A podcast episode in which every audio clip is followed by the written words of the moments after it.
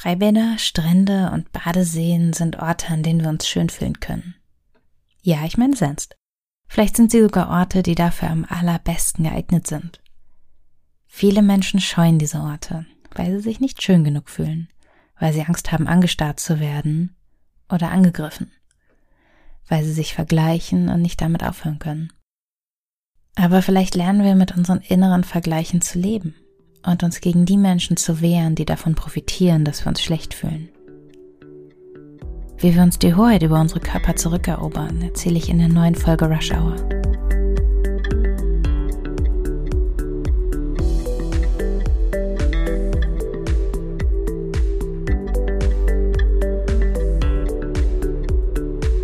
Menschen sind schön.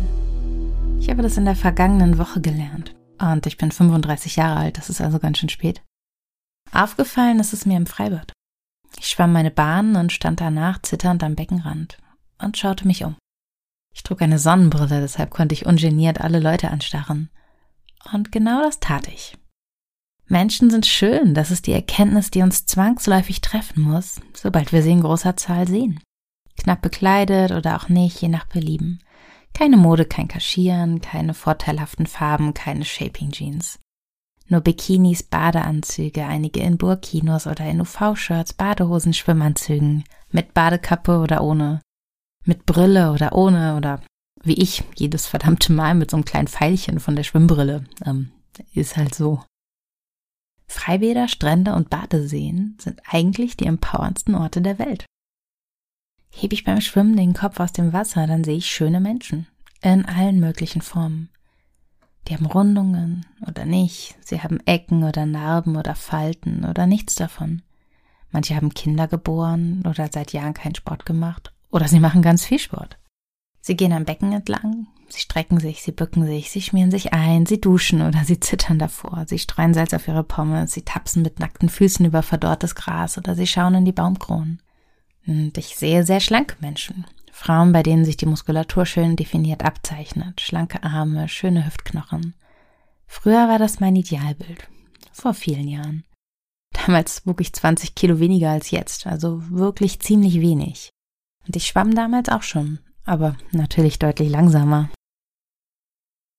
Heute sehe ich diese Frauen, die meinem früheren Idealbild entsprechen und frage mich, ob es ihnen gut geht. Und dann stelle ich fast ein bisschen überrascht fest, dass es mir gut geht. Einer der Gründe dafür ist meine vollkommen veränderte Wahrnehmung.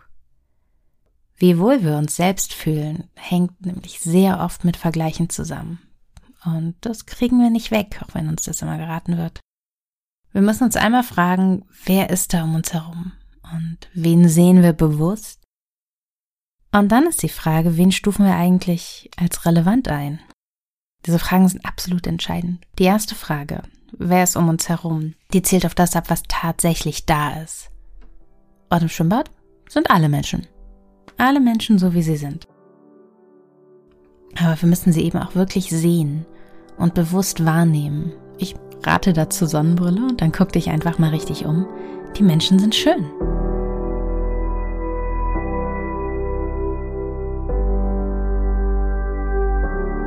So, jetzt sollte ich eine gute Podcasterin sein und den Rat geben, dass ihr euch alle nicht mehr vergleicht. Ähm, erstens, das hast du schon ein, zweimal gehört. Und zweitens, dieser Ratschlag hat noch nie funktioniert. 80 Prozent der Deutschen finden mindestens Teile ihres Körpers optimierungsbedürftig. Jeder und jede Achte findet eigentlich alles nicht so gut. Menschen sind kritisch mit sich und Menschen vergleichen sich. Wir kriegen das nicht so einfach weg. Aber es ist okay, wenn wir lernen, damit zu leben und anders zu leben und anders zu sehen und wahrzunehmen. Wir sehen uns in einer Gruppe und wir fragen uns, wo wir stehen. Die einen gehen nach ihrem Intellekt, andere nach Gewicht, Muskelmasse, flacher Bauch, Einkommen, Aktiendepot, Haarwuchs, Reiseziel, Instagram-FollowerInnen. Ich würde fast behaupten, jeder Mensch hat ein paar dieser Themen, bei denen er nach außen schaut und sich ganz sorgenvoll fragt, bin ich genug? Und klar, es ist nicht die Frage, die zum Lebensglück führt. Ich habe mein zweites Buch über die Fragen der Selbstoptimierung geschrieben und über die Frage, wer profitiert eigentlich davon, wenn wir uns so richtig schlecht fühlen. In der Gesellschaft sind es die Menschen, die für sich definiert haben, richtig zu sein. den richtigen Körper zu haben zum Beispiel. Schönheitsideale grenzen Menschen aus, die diesen Idealen nicht entsprechen. Und eine selbsternannte Elite hängt dann eine Messlatte auf und sagt, die sei nun richtig und wichtig und wir alle anderen, wir lassen das zu. Wir lassen sie das machen. Wir bestätigen ihr Urteil und ihre Macht, wann immer wir uns in unseren Bewertungen nach ihren Maßstäben richten. Egal, ob es dabei um den eigenen Körper geht oder um die Körper anderer. Wer Ideale anerkennt, der erkennt damit die Macht jener an, die sie festgelegt haben. Genau so entsteht Macht ja erst. Jemand behauptet sie zu haben und andere lassen es zu. Davon wiederum profitieren ganze Branchen. Wer sich schlecht fühlt, der investiert, um sich besser zu fühlen. Genauso funktioniert die Wirtschaft. Nicht genug zu sein gehört eigentlich sogar zum Leben dazu. Es wird immer Menschen geben, die behaupten, die Messlatte festlegen zu dürfen. Wir müssen lernen, damit umzugehen. Manchmal fühlen wir uns nicht genug und wir können daran wachsen. Dagegen ist eigentlich nichts einzuwenden. Gleichzeitig gibt es viele Lebensbereiche, in denen dieses Gefühl, nicht genug zu sein, trügt. Wir belügen uns selbst. Und daran wachsen wir nicht. Daran schrumpfen wir. Die Frage nach der Schönheit ist so ein Bereich. Denn Schönheit ist etwas, bei dem sich zwar oft größere Gruppen von Menschen einig sind, das aber trotzdem frei erfunden ist. Wir sehen konstruierte Ideale. Und sehen wir sie oft genug, dann halten wir diese Ideale für normal und den eigenen Körper für eine negative Abweichung. Im Kopf entsteht dann eine Liste von Mängeln. Viele Influencerinnen zeigen schmale Oberschenkel, also muss das so sein. Auf Fotos sehen wir selten Bäuche, die nicht ganz straff sind, also ist der eigene Bauch ein Fehler. Und das Gehirn macht dann etwas sehr, sehr perfides mit unserer Wahrnehmung. Es sortiert. Während wir also im Schwimmbad stehen und Menschen anschauen, sortiert das Gehirn all jene aus, deren Figur nicht dem eigenen Idealbild entspricht. Egal aus welchen Kriterien es passiert. Und übrig bleiben die, die aus eigener Perspektive schön sind.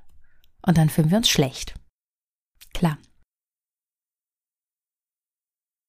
Das ändert sich sofort, sobald wir die Schönheit anderer Menschen anerkennen. Vielleicht wandert der Blick gerade zum Bauch und dieser Bauch ist nicht ganz straff. Und was ist mit dem Körper als Ganzes? An Menschen ist so viel Schönes dran. Das klingt jetzt sehr oberflächlich, oder? Ja. Aber das ist ja nun mal das Thema der Episode, unsere Idee von Schönheit. Und diese Schönheit ist uns wichtiger, als behauptet wird. Niemand swipet nach rechts, weil die Persönlichkeit passt. Und im Übrigen können wir gar nicht feststellen, ob sehr schlanke Menschen unglücklich sind, ob sehr muskulöse Menschen sich unter Druck fühlen oder ob Menschen mit höherem Gewicht leiden. Vielleicht geht's denen gut, vielleicht auch nicht. Wir können hunderte Menschen im Freibad nicht zum Kennenlernspiel einladen. Genauso wenig, wie wir Menschen in Dating-Apps beobachten, wie wir es in einer Bar oder bei einer Party getan hätten, vor dem ersten Blickkontakt. Wir können sie nur sehen und aufhören, ihnen Gefühle zu unterstellen. Und natürlich nehme ich ein hohes oder niedriges Gewicht bei mir selbst als etwas wahr, das zu Unglück führt, wenn ich immer denke, Menschen mit diesem Gewicht müssten unglücklich sein. In dem Moment, in dem wir diese emotionale Komponente rausnehmen, ändert sich die Bewertung des Gewichts für das Glück. Es wird unwichtiger. Und klar, es wäre total nett, alle Menschen nach ihrer Persönlichkeit einzustufen.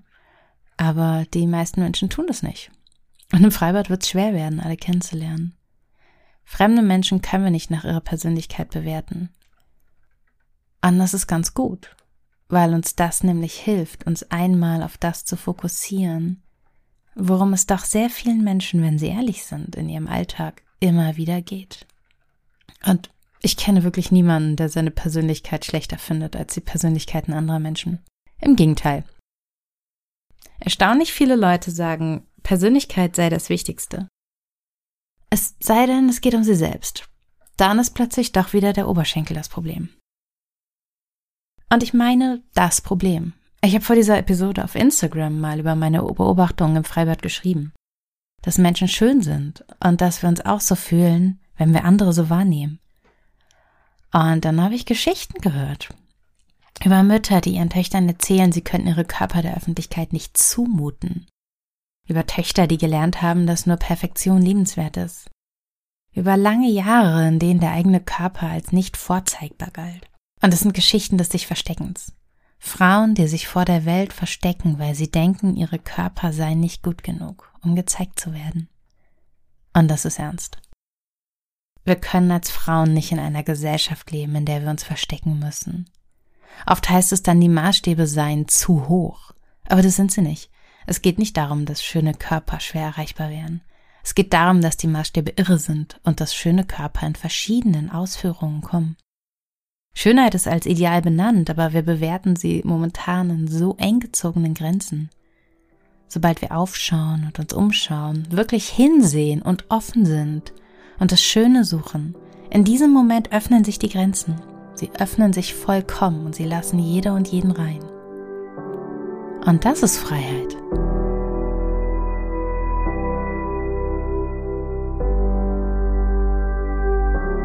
Den Beweis der eigenen Hässlichkeit finden Menschen auf den schlechten Fotos. Instagram ist ja so eine solche. Ich meine genau diese Fotos, die eigentlich so empowernd sein sollen. Die Fotos, die normale Körper zeigen. Frauen zeigen sich extra unvorteilhaft und sagen, auch das ist schön. Und niemand findet's schön. Schön ist der Mut dahinter, schön ist die Geste des Zeigens. Und schön ist es darüber zu sprechen, dass jeder diese unvorteilhaften Posen zeigen kann und sich dann aufrichtet und in der richtigen Pose und im richtigen Licht ein enorm schönes Foto hinbekommt. Schön. Aber die Wahrheit ist es immer noch nicht. Geknautschte Fotos sind am Ende auch nur Fotos, Standbilder. Aber das Leben passiert nicht in Standbildern. Wenn du zehn Fotos machst und nur eins ist gut, dann zeigen die anderen neun nicht deine hässliche Wahrheit. Wenn du zehn Fotos machst, dann siehst du zehn Standbilder. Und wie viele davon dir gefallen, ist eine Frage von Trends und Geschmack. Einige von euch werden in ihrer Jugend Germany's Next Topmodel geschaut haben. Ich auch. Und erinnert ihr euch noch an die Debatten? So oft wurde darüber gesprochen, wie schwer es doch war, ein gutes Foto zu finden. So oft war nur eins dabei, das irgendwie okay war. Bei den Topmodel-Kandidatinnen mit ihren Stylistinnen, dem perfekten Licht, den Profi-Fotografinnen und Fotografen, und dann finden sie am Ende nach diesem Fotoshooting ein Bild, das irgendwie okay ist, gerade so. Und genauso geht's doch allen Menschen mit Selfies und diesen verträumten Instagram-Fotos. Ich meine, diese Bilder, die aussehen sollen, als sei man heimlich fotografiert worden. Paparazzi-Style. Äh, ich weiß nicht, wie das bei euch ist, aber ich halte mich selbst für hübsch, sehe aber auf diesen heimlich aufgenommenen Bildern immer furchtbar aus. Immer. Und es gibt keine Ausnahmen. Und daraus könnte ich jetzt den Schluss ziehen, dass ich nur dann erträglich aussehe, wenn ich mich auf meinen Körper konzentriere. Dieser Schluss zwingt mich dann zur Wahl. Entweder ich fokussiere mich auf mein Aussehen, auf die Pose, auf das perfekte Lächeln zu jeder Zeit, oder ich mach's nicht und ich rede mir ein, das sei mir egal, was aber nicht stimmt. Und vielleicht käme ich sogar dahin, das irgendwann zu glauben, aber ich halte diesen Schritt für nicht für notwendig. Denn vielleicht liegt's nicht an mir. Vielleicht liegt's an den Fotos. Vielleicht liegt es an den vollkommen falschen Erwartungen, die wir an Fotografien haben. Standbilder funktionieren nicht. Wenn du das nächste Mal eine Serie schaust, drück mal auf Pause und versuch einen halbwegs erträglichen Screenshot hinzukriegen. Es dauert. Ich habe es für diese Episode mit verschiedenen Videos bei YouTube probiert. Mit SchauspielerInnen, MusikerInnen klappt es nicht. Schöne Screenshots sind mir nur bei einer wirklich tollen Fitnesstrainerin gelungen. Aber lasse ich das Video weiterlaufen, dann sehe ich, dass ihr Gesicht beim Training eine Maske ist. Regungslos. Und das ist schade, aber es ist auch sehr lehrreich. Probiert es unbedingt mal aus. Wir lernen aus dieser Übung, schlechte Fotos sind normal. Das liegt schlicht daran, dass Standbilder nicht so schön sind wie Menschen, die sich bewegen. Menschen im Sonnenlicht oder Menschen an einem nebligen Herbstmorgen. Menschen mit Schweiß auf der Stirn und Menschen beim Sport. Geh mal in den Park und stell dir vor, diese wunderschöne Joggerin. Wie sähe die aus, wenn du ein Standbild von ihr aufnehmen würdest? Tja, Fotos sind nicht schön, das ist die harte Wahrheit. Ab und zu ist meins dabei. Und das war's.